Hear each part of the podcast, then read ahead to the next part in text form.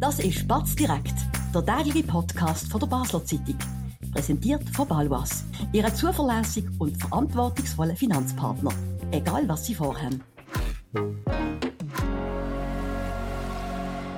Das ist Batz direkt für den Freitag, 19. Januar. Mein Name ist Benny Wert und ich begrüße bei mir den Sportredakteur Dominik Willimann. Domi, wie jeden Freitag reden wir über den FCB, über Rot-Blau. Am Sonntag geht es wieder los, der Restart, gerade mit einem Klassenspiel, mit dem Klassiker auswärts in Zürich. Am Sonntag um halb fünf spielen die. Wir reden heute sicher auch über den Match, aber auch spezifisch über einen Spieler, wo man glaub, kann sagen das ist in der Herrunde oder im ersten halben Jahr von dieser Saison einer der Lichtblicke im FCB, der Leon Aftulau nämlich. Er hat viel Spielzeit bekommen, gerade unter Fabio Celestini. Er hat zu der, ich glaube, darf man sagen, Stammkraft gehört. Wir haben ein Interview mit ihm geführt, das ist morgen im Blatt. Was ist so dein Eindruck von, von diesem jungen Mann, von diesem Spieler? Wie, wie gefällt er dir? Was kann er noch besser machen? Und wie hat er im, im Interview geschwätzt? Ja, man hat ihn äh, zu Saisonbeginn wahrgenommen, dass er zu dem Kader gehört, aber das haben wir in der Vergangenheit ja schon ein oder andere Mal gehabt, dass ein unbekannter Name aus dem Nachwuchs hat dürfen Luft bei den Profis schnuppern.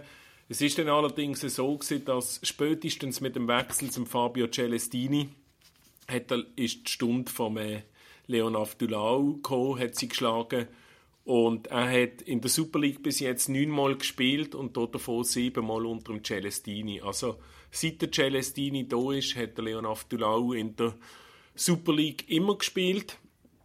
Und es deutet alles darauf an, dass das am Sonntag nicht anders wird sein.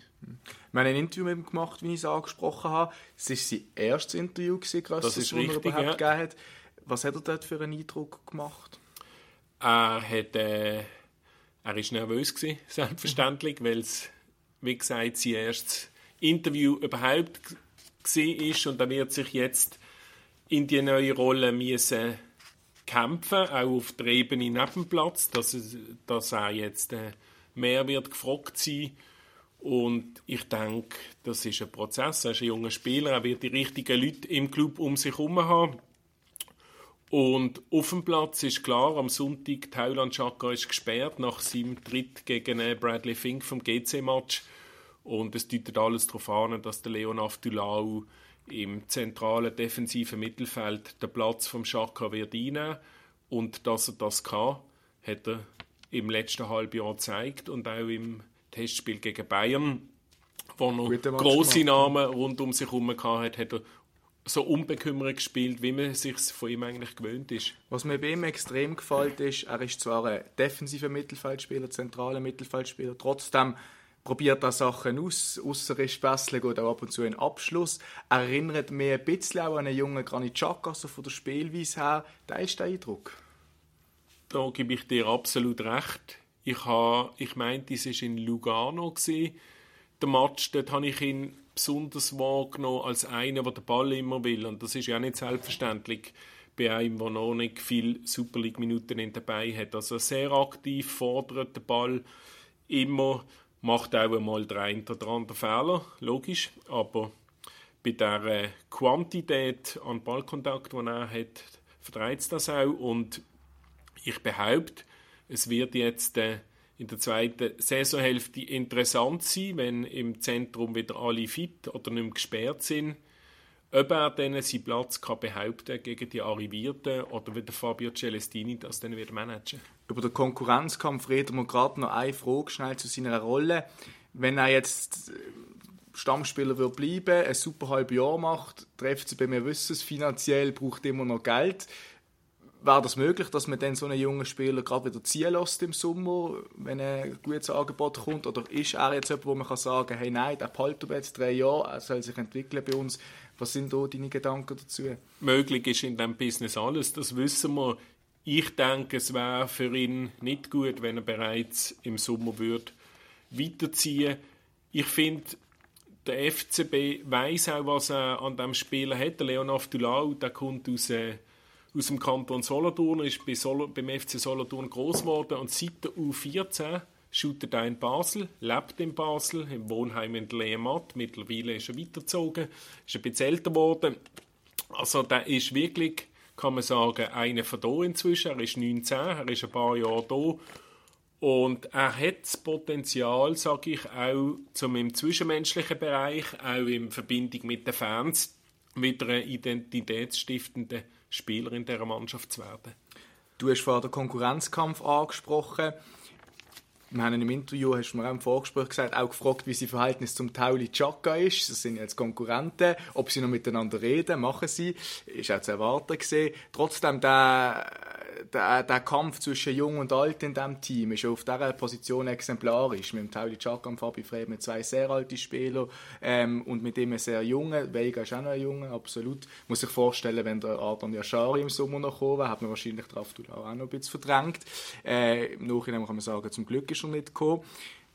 Bleiben wir beim Chaka, der, der Kampf Jung gegen Alt, wie nimmst du den wahr in diesem Team? Ich nehme es so wahr, dass seit Fabio Celestini Trainer ist, wir schwätzen ja jetzt über das, was ist und nicht über das, was war, ist, geht es eigentlich nur oder vor allem über das Leistungsprinzip. Der Fabio Celestini ist sich bewusst, dass er auch der ein oder andere erfahrene und arrivierte in der Mannschaft braucht, aber man sieht es am Beispiel von Michael Lang, dass wirklich nur die Spiele aktuell oder gespielt haben, die auch im Training Vollgas geben und wo ihn überzeugen mit seiner Spielweise. Von dem her gehe ich nicht davon aus, dass in Zukunft im zentralen Mittelfeld das Duo Schaka Frey, sofern der Frey dann wieder ins Mittelfeld rücken wird, dass die häufig werden miteinander spielen. Es wird Platz sein für Junge. Da zählen wir den Veiga auch noch dazu. Veiga, Aftulahu, Schaka. Das wird ein spannender Dreikampf. Über den Dreikampf, allgemein eine Verjüngung vom Team und auch wenn sie das letzte Mal überhaupt stattgefunden hat im FCB, reden wir nach einer kurzen Werbepause. Spannende Themen kann man auch bei uns besprechen. Bist Unternehmerin oder Unternehmer und kommst in eine Situation, wo du eine neutrale Meinung oder Fachwissen brauchen kannst? Wir beraten mit Herz und Köpfli. Melde dich bei der Olivia Grossen von der Co-Partner Revision AG in der Dalbenanlage in Basel. Domi, die Verjüngung vom Team, wo, wo wir jetzt auch jetzt darüber diskutiert haben, gerade mit Leon Aftulahu, wo man findet, er muss spielen, einfach seine Entwicklung. Wenn ich zurückdenke, das letzte Mal so eine richtige Verjüngung vom Team, das ist extrem lang her, wo das das letzte Mal passiert ist. Also wenn ich, wenn ich zurückdenke, irgendwie ist das noch gesehen, vielleicht sogar, wo der, wo der Fink angefangen hat, wo man irgendwie dann mit Ivan Ergic äh, gebrochen hat oder so. Ja, ist lange nicht passiert, dass man gesagt hat, hey, jetzt geben wir gerade mehreren Jungen auf einmal Vertrauen. Eben das letzte Mal ist das Shakiri, Chaka, Sommo, Stocco, ein junger Fabian Frey damals noch. Ja, das ist damals halt der goldige Jahrgang der von unten aufgekommen ist und äh, in die erste Mannschaft hineingedrängt hat. Das ist eine absolute Ausnahmesituation gewesen.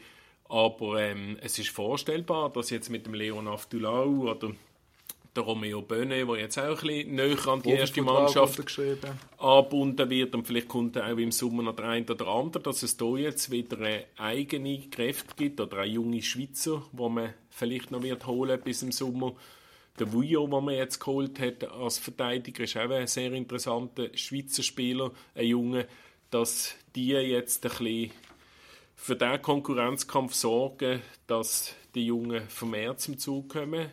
Und die Älteren, da weiß man es natürlich auch, die Verträge laufen auch nicht mehr ewig.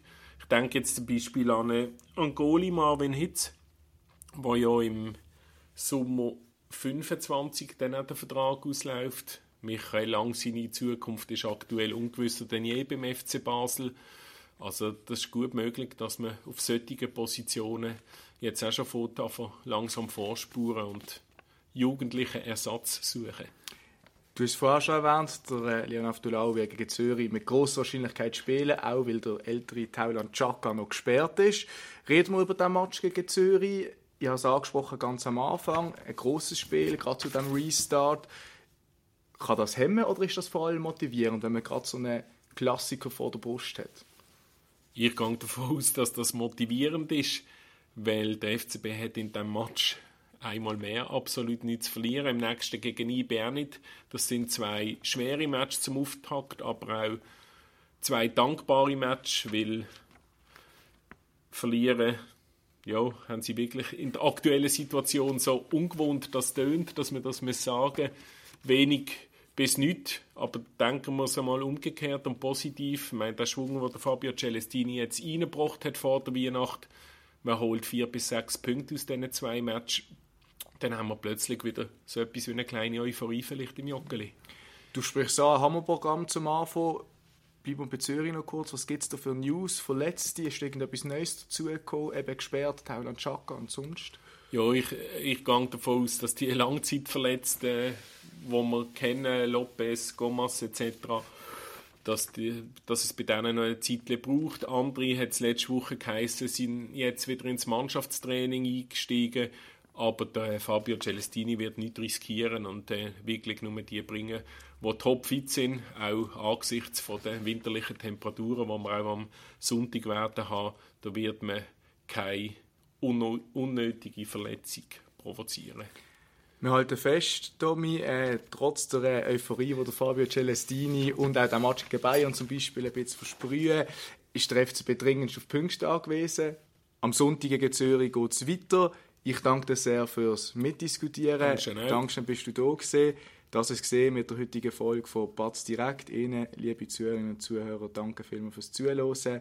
Wir sind am Montag wieder da mit einem neuen Thema zur gleichen Zeit, aber einen ganz schönen Abend. Das war Batz Direkt, der tägliche Podcast von der Basel Zeitung. Von Montag bis Freitag immer am 5 Uhr auf batz.ch. In der App und überall, was Podcasts gibt.